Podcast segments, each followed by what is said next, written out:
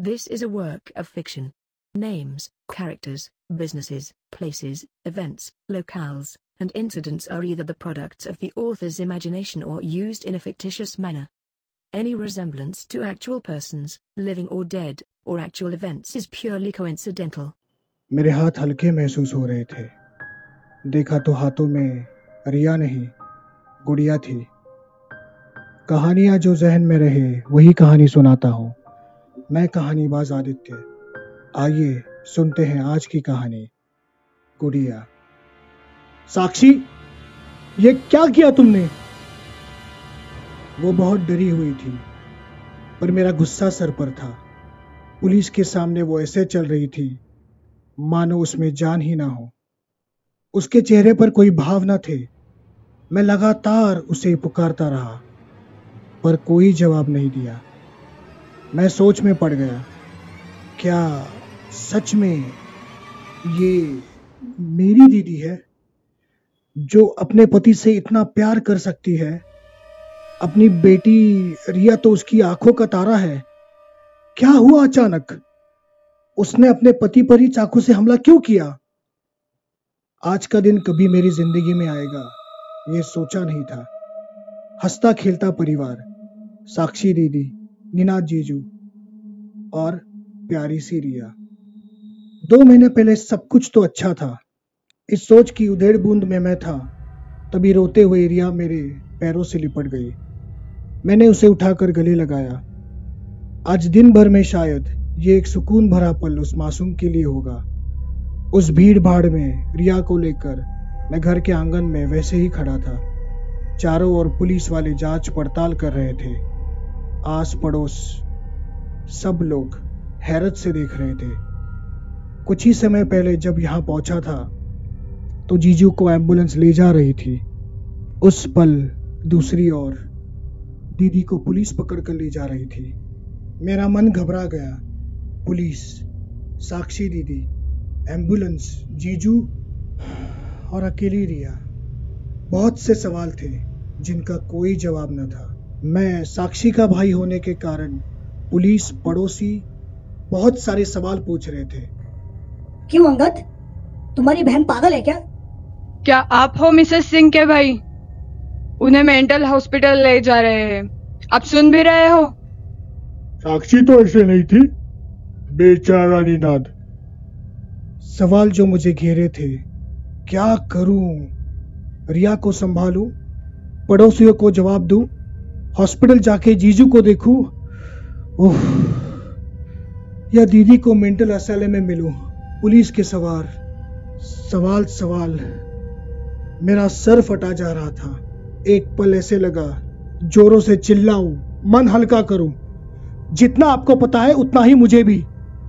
मेरी बहन ने अपने पति को चाकू क्यों मारा, मैं नहीं जानता। आप पड़ोसी हो वकील, और दूसरे आप, पुलिस हो ना? आप तो ऐसे बात कर रहे हो जैसे मैंने ही गुनाह किया है। दिमाग है आप सबको। एक फ़ोन के आता है मुझे और पता चलता है मेरी बहन ने अपने पति को चाकू मारा। क्यों? किस लिए? मुझे क्या पता? गुस्से से या किसी वजह से मैं बौखला गया था। ये सब ख्याल जुबा पे रोक कर मैंने गहरी सांस ली। ऐसा लग रहा था रिया को लेकर यहाँ से भाग जाऊँ। आप भाई हो ना, मिसेस सिंह के? आप सुन रहे हो? मैं इंस्पेक्टर नंदिनी। हाँ पर अभी मैं आपको जवाब नहीं दे सकता। बच्ची पहले से डर गई है। ठीक है आप शांत हो जाइए। मैं समझ सकती हूँ आप पर क्या गुजरी है। आप नहीं जानती और प्लीज़ अब मैं इजाज़त चाहूँगा। मुझे रिया को अपने घर ले जाना है। चलो रिया मैंने उस इंस्पेक्टर की तरफ़ देखा भी नहीं। और बस दो कदम आगे गया ही था। तभी रिया बोली मेरी गुड़िया। आँगन की मिट्टी से सनी हुई एक गुड़िया उस लेडी ऑफिसर ने झटक कर एक मुस्कुराहट के साथ रिया के हाथ में थमा दी। मैं वहाँ से रिया को लेकर अपने घर आया। मैं लगभग टूट चुका था। माँ पापा के बाद दीदी और जीजू ही तो थे जिनका मुझे सहारा था। पर आज ये सब कुछ तैयार होकर मैं घर से निकला। मैंने रिया को डेकर छोड़ा। पहले जीजू को देखने अस्पताल चला गया। तो वहाँ उनके घर वाले थे। तरह तरह की बातें उन्होंने की। दीदी को, मुझे, उन्होंने बहुत कोसा। वो आलम देखकर मैं भी ज़्यादा रुकना नहीं चाहता था वहाँ। जीजू ठीक है यह सुनकर मैं वहीं से दीदी को मिलने मेंटल हॉस्पिटल चला गया। मेरी हिम्मत ही नहीं हुई। दीदी का सामना करने की। पर मुझे जवाब चाहिए था, क्यों उसने क्यों ये किया? क्या मिला उसे? अब मैं उसके सामने खड़ा था। बड़ी हिम्मत से मैंने पूछा, क्यों दीदी? क्यों किया? बोलो। क्या मिला तुम्हें? ऐसा अपना हंसता खेलता परिवार बिखेर कर? नन्ही परी प्यारी बेटी गा रही होगी। वो एक टक दीवार को घूरे, कुछ बुदबुदा रही थी। दीदी, मुझे बताओ, प्लीज़, ये क्या बुदबुदा रही हो आप? मुझे पता है आप पागल नहीं हो। वो सुन बैठी थी। मानो मेरे होने का उसे कोई फ़र्क ही नहीं पड़ रहा था। मैंने गुस्से से कहा, दीदी, बताओ, तुम सुन रही हो? नन्ही परी प्यारी बेटी गा रही होगी।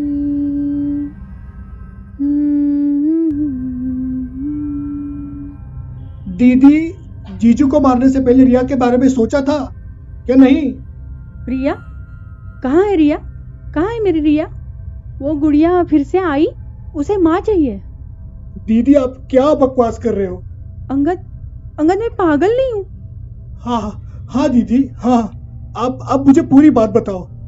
क्या क्या हुआ? कैसे हुआ? तभी मैं आपकी कुछ मदद कर सकता हूँ दीदी। रिया की कसम आपको प्लीज़ मुझे बताओ। मेरे विश्वास दिलाने पर वो थोड़ी सहम गई। वो बोल पड़ी और मैं उसे समझने की कोशिश करने लगा। वो गुड़िया वो, वो गुड़िया है ना वो अपनी माँ ढूंढ रही है। मैं बनूँगी उसकी माँ? मैंने निनाद को नहीं मारा। उसकी माँ ने मारा। मैं सब करती थी उस गुड़िया का। पर निनाद उस गुड़िया को पसंद ही नहीं करता था। आज उसने गुड़िया बाहर फेंक दी। उसकी माँ को गुस्सा आया। मैंने नहीं मारा निनाद को। उसने उसने मारा। वो मिली ना तो उसे बताना। तुम्हारे बेटी का ख्याल रखूँगी मैं। सब करूँगी मैं उसका। मेरी रिया को कुछ ना करे, कुछ ना करे। दीदी फिर से एक कोने में उकड़ू होकर बैठी और कुछ बुदबुदाने लगी। मैं टूट चुका था। मैं उधर से रिया को लेने निकल गया। ऐसा लगा कहीं रुककर ज़ोर से चिल्लाऊं, रोकर मन हल्का करूँ। पर फिर रिया का ख्याल आया और मैंने अपने आप को रोक लिया। डे केयर से रिया को लेकर मैं घर आया। उस मासूम को कहाँ पता था उसके माँ पापा पर क्या बीती है? वो उसी गुड़िया के साथ खेल रही थी। रिया को खाना खिलाते वक्त मैंने पूछा ये गुड़िया कहाँ से मिली बच्चा? हमारे आँगन में। मेरी सबसे अच्छी फ्रेंड है। अच्छा ठीक है। अब खाना खाने के बाद कोई मस्ती नहीं। चुपचाप सो जाना। रिया को बेडरूम में सुलाकर मैं वो गुड़िया हाथ में लिए बाहर हॉल में बैठा था। क्या है ये? क्या है ये? दीदी क्यों इतना डरती है इससे? पता नहीं। और मैंने गुस्से से वो गुड़िया सामने सोफे पर फेंक दी। तभी अचानक सोफे के पीछे शीशे में एक औरत का अक्स दिखा। वो गुस्से से मुझे देख रही थी।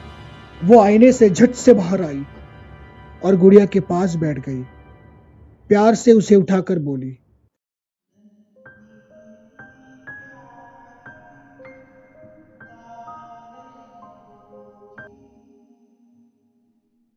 मैं पसीने से दरबदर हो गया।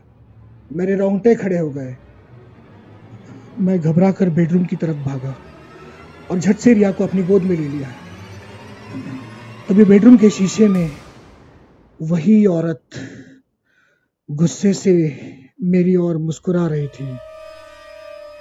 पता नहीं, मेरे हाथ हल्के महसूस हो रहे थे। देखा तो हाथों में रिया नहीं, वो गुड़िया थी और पास बिस्तर पर रिया नींद से उठकर बैठी थी। रिया की तरफ़ देखा तो वो खुश होकर बोली, मेरी गुड़िया, मामा? हुआ? इसकी माँ आई थी। ये लोरी के बिना नहीं सोती। नन्ही प्यारी बेटी गा रही होगी। अब वो गुड़िया रिया के पास थी और वो उसे लोरी सुनाकर सुला रही थी। मैंने घबराते हुए शीशे में देखा तो वो औरत तो वो औरत मुस्कुरा रही थी। कैसे तैसे वो रात गुजरी। पर मुझे पता चल गया कि सब की वजह क्या है। और अब मुझे ही यह सब ठीक करना था। दिन, महीने गुजर गए।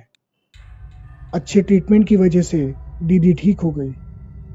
इस बीच जीजू भी काफ़ी संभल गए। मेरी लाख मिन्नतों के बाद उन्होंने अपना गुस्सा थूक कर दीदी और रिया को अपनाना चाहा। और आज वो दिन था। वो पूरा परिवार बहुत मुश्किलों के बाद एक हो रहा था।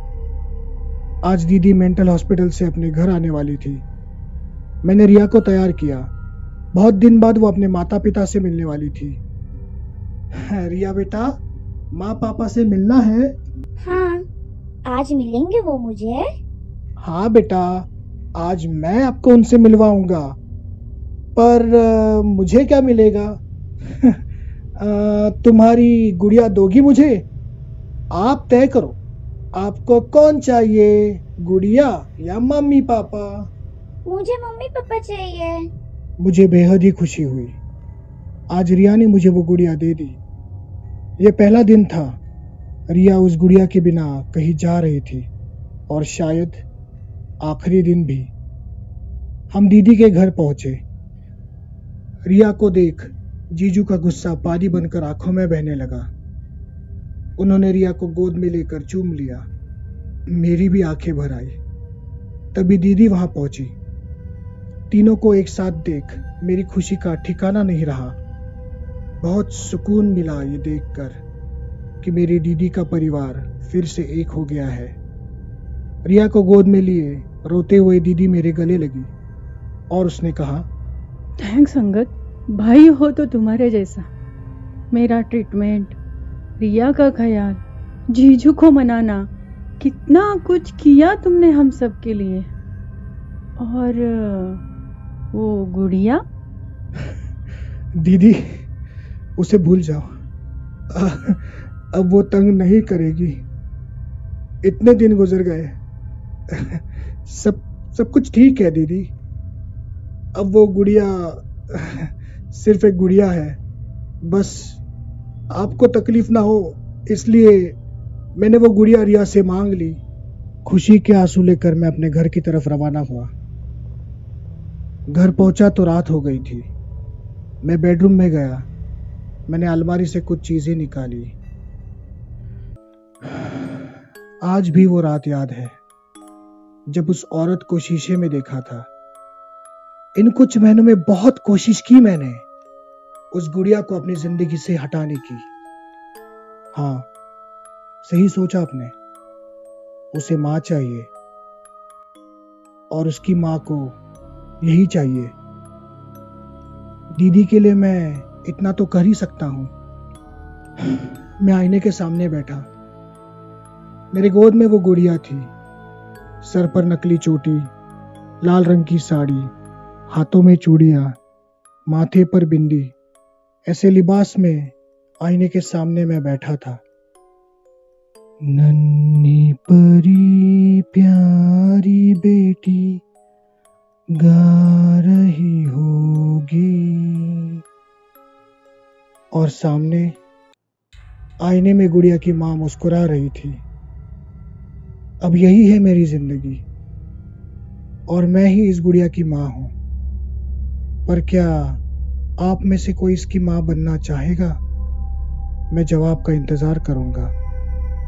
नन्ही परी, प्यारी बेटी, गा रही होगी।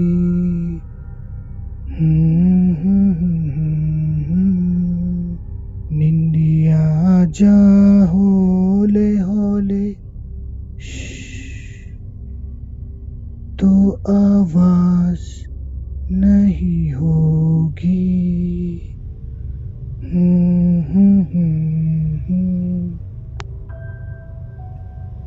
दोस्तों, मैं उम्मीद करता हूँ आपको ये कहानी अच्छी लगी हो। इस चैनल को प्लीज़ सब्सक्राइब कीजिएगा। इस वीडियो को लाइक और शेयर कीजिएगा। मिलते हैं अगली बार। धन्यवाद।